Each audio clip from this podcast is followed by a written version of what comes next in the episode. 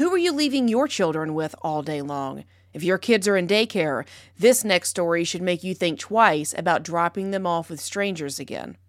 Enter the creepiest, most disgusting, and perverted LGBTQ plus love story you've ever heard. Lindsay Groves was charged with sexual exploitation of children and distribution of child pornography for allegedly taking nude photos of children. But these weren't just for her eyes only. Prosecutors stated in a preliminary forensic review that Groves' cell phone records reveal she sent more than 10,000 text messages to a person named Stacie Laughton. Prosecutors allege that these texts include discussions about, transfer of, and explicit photos of kids between the ages of 3 and 5. Think these are just disgusting, perverted people hiding in a basement somewhere? You'd be wrong.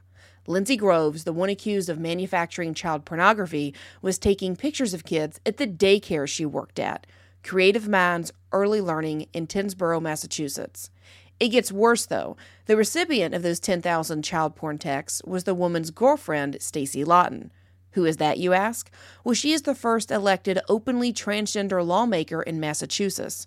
You heard that right. This pedophile was hiding in plain sight. Now, that Democrat legislator eventually resigned in December, but not because of child porn.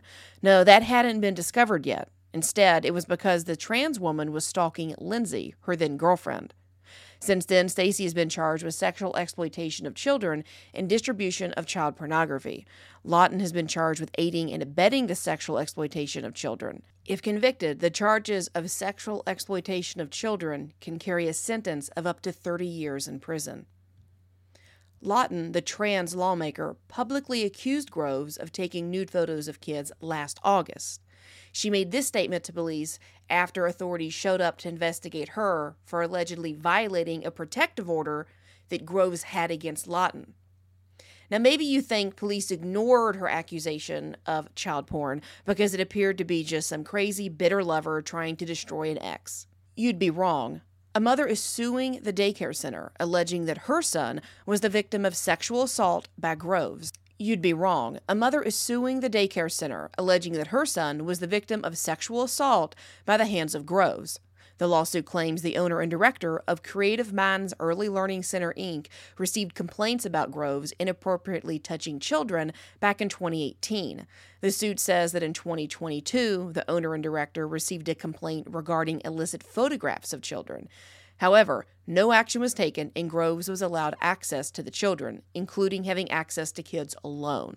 The mother is seeking damages of $50,000 or more for emotional distress, medical and therapy bills, and other needs from Creative Minds for their negligence in failing to provide a duty of care to children. Local news station WBUR contacted the attorney for Creative Minds Early Learning Center, but they did not respond to request for comment.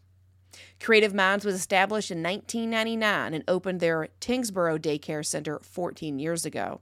The center serves children between the ages of 4 weeks and 14 years old.